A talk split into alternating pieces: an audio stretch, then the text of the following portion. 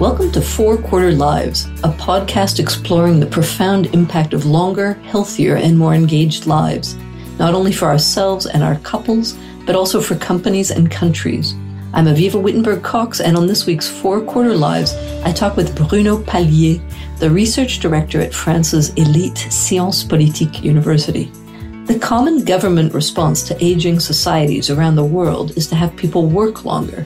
But people aren't always in agreement, nor are companies always willing to keep them. The French protests at raising the retirement age have been well covered by the international press, but not always very well understood. Bruno Palier works on the comparative political economy of welfare state reforms.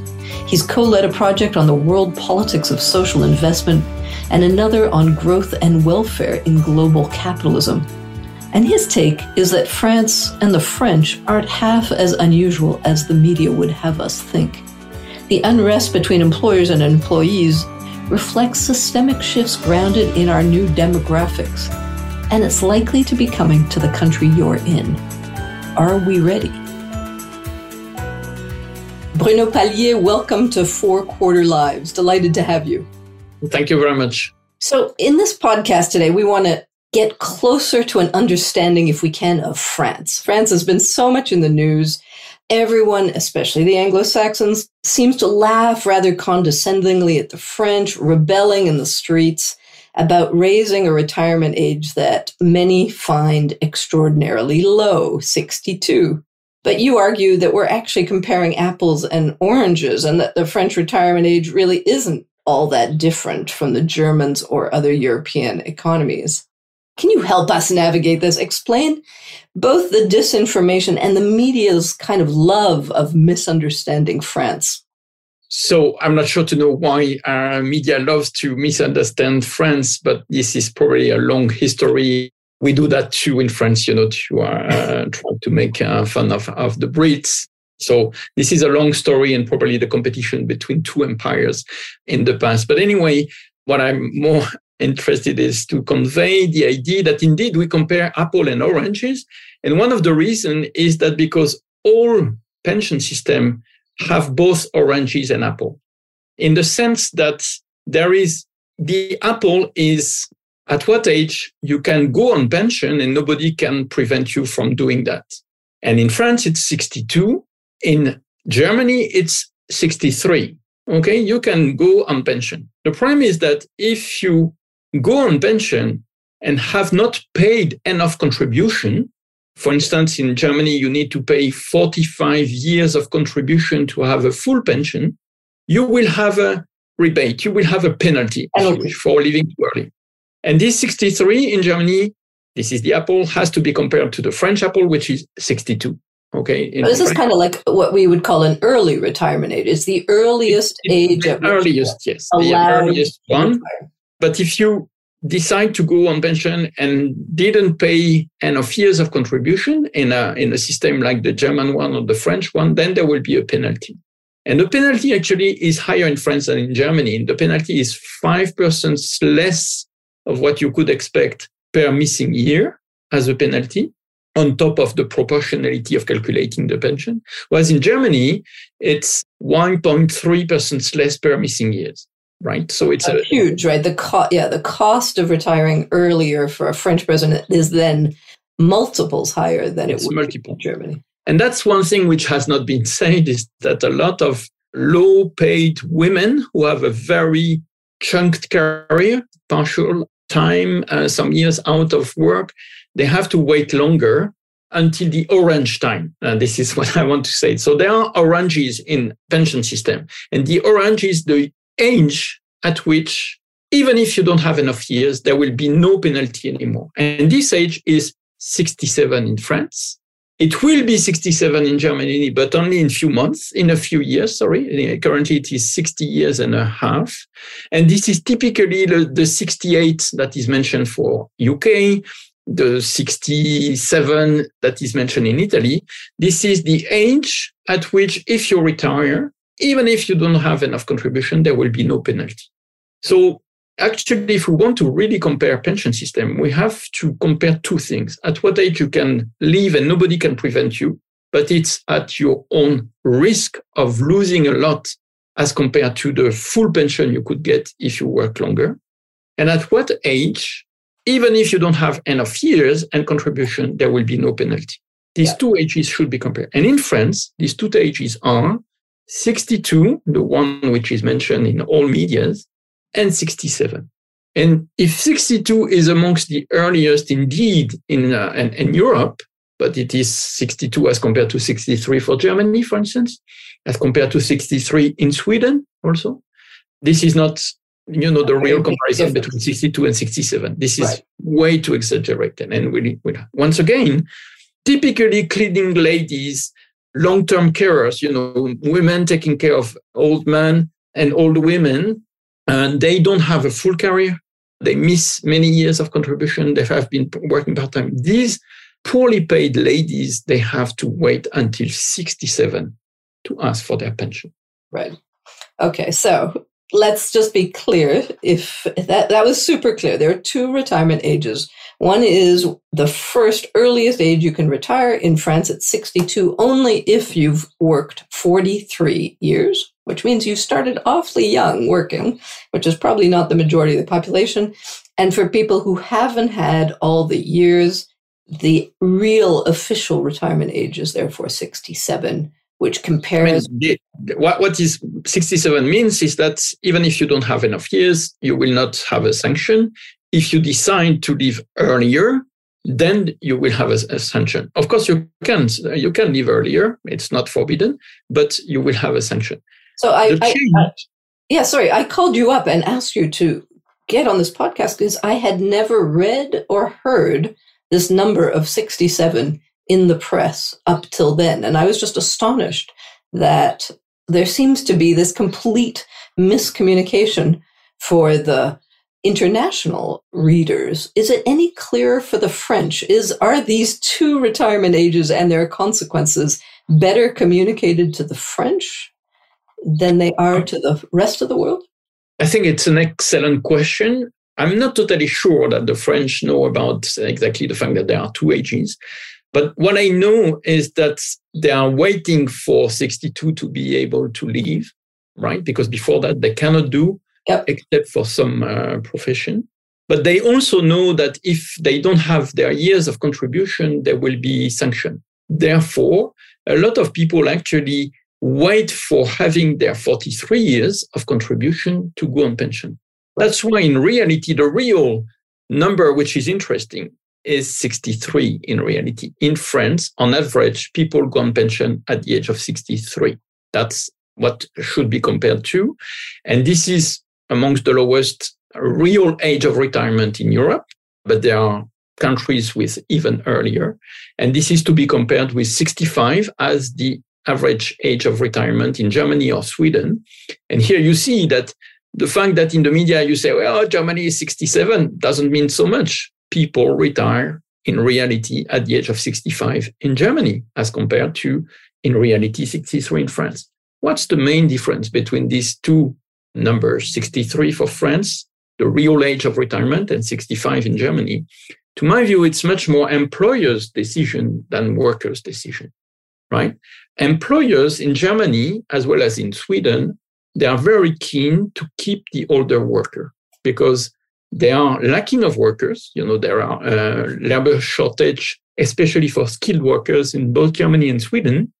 And they really want to keep the ones they have been training, the good workers. And for that, what they do is to really develop strategies to keep older worker in the workplace. What do they do? They train them after the age of 55, 60, etc.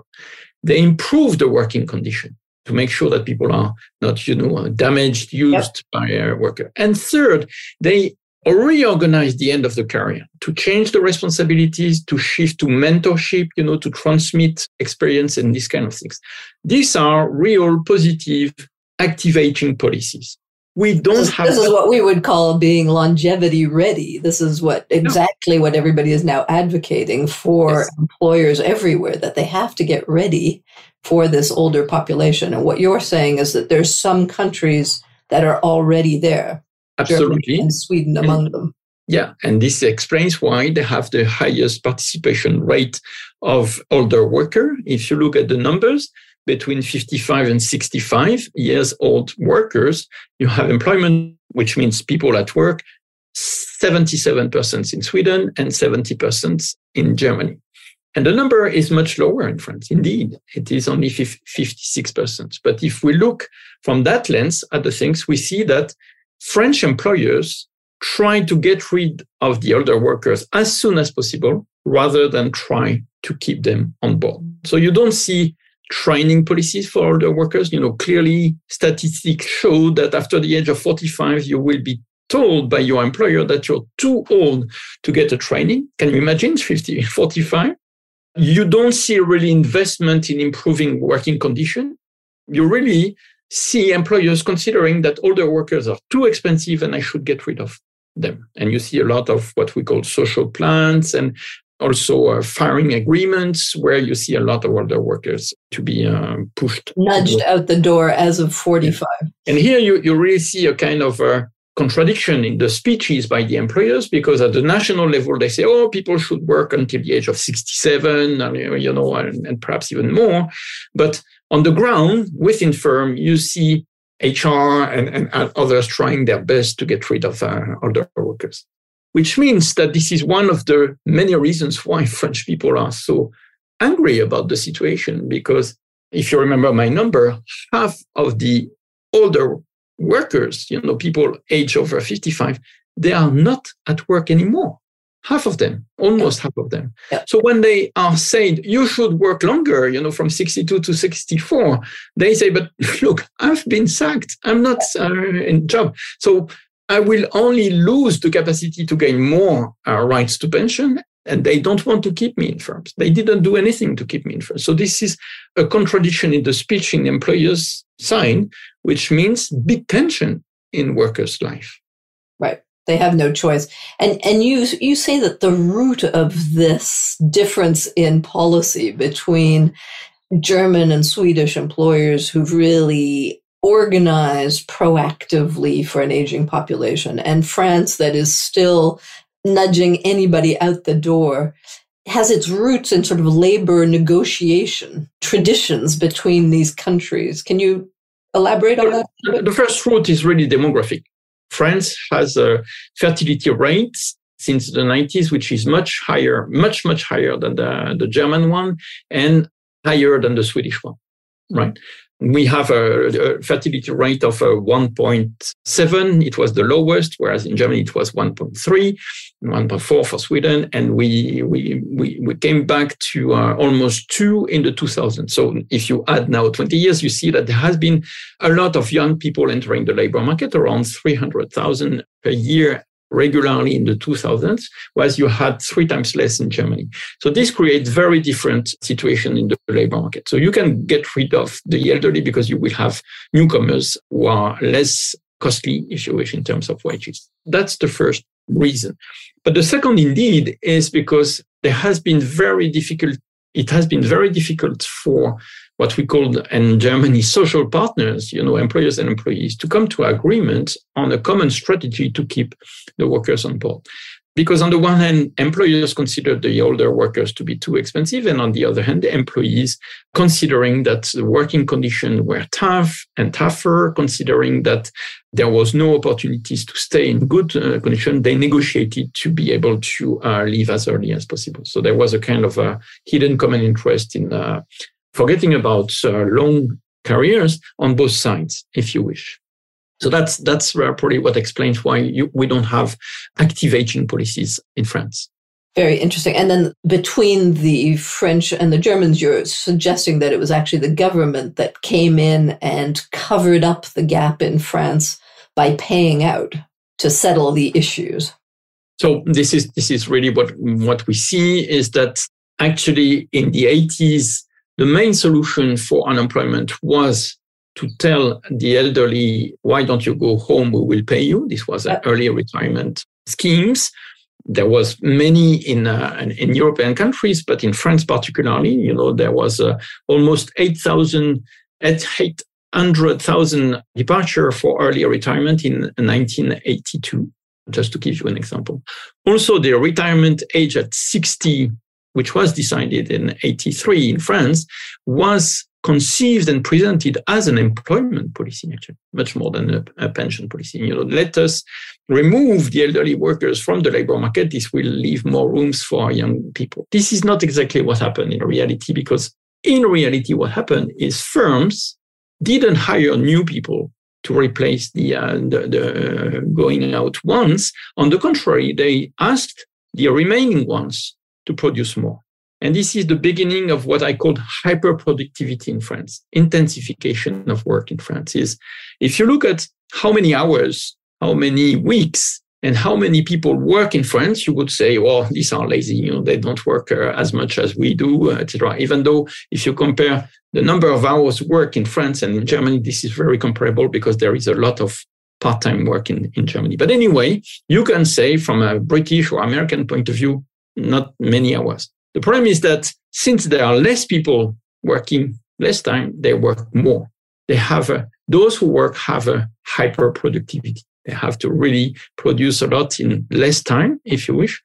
And this means intensification of work, which also means degradation of working condition, more burnout, more uh, working accident, actually. And also this will to leave as soon as possible because our work is too intense and, and too exhausting. So that's another number that, and another message I think that international readers very rarely hear is that France has one of the highest productivity per hour worked in the world and everybody keeps looking at the French as these, you know, easy. Like I think everybody's actually really just jealous of the French. You look too good, you eat too well, you love too beautifully, and it makes for a lot of envy, right? That's the problem. Yes, we need we need to get rest after tough work, right? That's the, the idea. So uh, uh, tough work, good rest. That's basically the idea. So let's zoom out one more step because what you're saying is actually post pandemic and with these new demographic shapes appearing in all these countries where basically Germany and Sweden were kind of the tip of the iceberg. Now we're all getting older. The population of young people moving into labor force is drying up. And you're now looking at the US and the UK and their social unrest as the first signs of what a new balance of power between employee and employer? So I think that that's exactly what is currently happening. You know, how do we understand that the French have mobilized so fiercely against the pension reform, which was which was basically asking to work two years more, and the French say no, we don't want to work more under this condition. And should we consider that as uh, the French exception? Uh, you know, the lazy ones wanting uh, more holidays or to keep their privileges, or should we understand that as a protest against tougher working condition, intensification of work under circumstances where the workers can protest against it.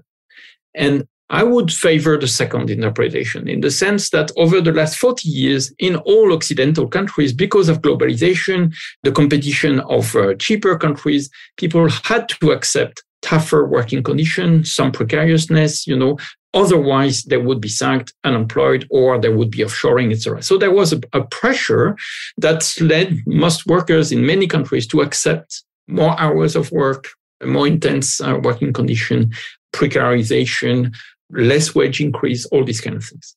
However, demography once again changed the situation. So you really see decreases in unemployment in all Occidental countries. And this may be due to policies, but this is really due to uh, demography. And this is the big trend. And the second one, which is more recent, is COVID. COVID has lead people to take a step back and look at their working condition, look at their relationship with employers, and discover that they could be more distanced, uh, you know, literally and, and also in their political uh, perception. That work could be reorganized, that they could have a say in that. So that this is really what uh, COVID contributed to. And now what you see, and not only in France, is movement by workers calling for being recognized in their demand, participate in the decision, have better working conditions. And I say not only in France, because if you look at Germany, you currently have strikes, strong strikes in the public sector, in the Deutsche Bahn, etc., to call for wage increase because they are not ready to accept the current condition if no wage increase. And as you know, Germany, if you have strike, it's really because the balance of power has changed so that they, they can go on strike and also that they consider that they need to have a concession made to them. Then I turn to UK and I don't know if you realize how extraordinary it is to have trade unions being able to call for, for strikes and having strikes. You know, when I teach comparative political economy to my students, I say what Thatcher has done, she has killed the trade unions. And this was true for 20 years. This is not anymore. This is again a new power in the hands of workers, basically thanks to demography and the distance that they got. Now, if we turn to Canada or the US, we have what is called the quiet quitting. You know, these people who do not return into the formal labor market because they don't want to accept the conditions that are offered. So I think this is a much more broader trend that we see into uh, post-industrial economies, if you wish, where demography, COVID, the, this common experience allows a return of the workers collectively to find back to get better wage, better working condition. And I think that's pretty interesting time to observe. Fascinating, absolutely fascinating, and a wonderful summary of the real underlying movements that are shifting our world. And the fact that they're largely driven by this new demographic shape that is common to all these countries. Can I yeah, dare? Because if I may, just on this demographic trend, everybody agrees that population are aging, therefore we need to uh, do pension reforms. Yes. But people forget that if the population ages, it also means that there are less people in the active population. Therefore, they are stronger. They have more capacities to negotiate their wage and working condition, etc. Absolutely. And if the solution that every government seems to come up with is that they have to work longer, you also have to ensure that they don't burn out and get exhausted and end up on your public healthcare systems because they aren't well. So dare I uh, end with asking you, what do you see for the future? Are we going to learn from this pretty, it's a pretty obvious lesson you're giving us of labor shortages, older workers, and a need to renegotiate the employer employee contract and adapt completely to aging, aging realities. Will we do it or are we all going to end up in the streets in incomprehension because we don't actually understand what's happening. The first point to be made is uh, when you see new trends, there are, of course, competition in understanding. And what I propose as an understanding will be contested by many other people saying, you know, what is happening in Germany has nothing to do with what is happening in France. So there is a first thing is do, do we agree on the, on, on the common trend? The second issue is, of course, will the workers be able to be united enough to uh, be able to wait into the, the debate, the negotiations? And we know how right wing governments, employers are good at dividing the workers, you know, are promising things to some and not to others. Here, there is a, a, third part player, which is more and more important in many places in Europe, which are radical right parties. And they do speak to some workers, but uh, put them in confrontation with what they call the the welfare beneficiaries and the migrants. So they divide the working class, if you wish. So if there are too, too many divisions, of course, the workers' powers will be unable to reach out better working condition, etc.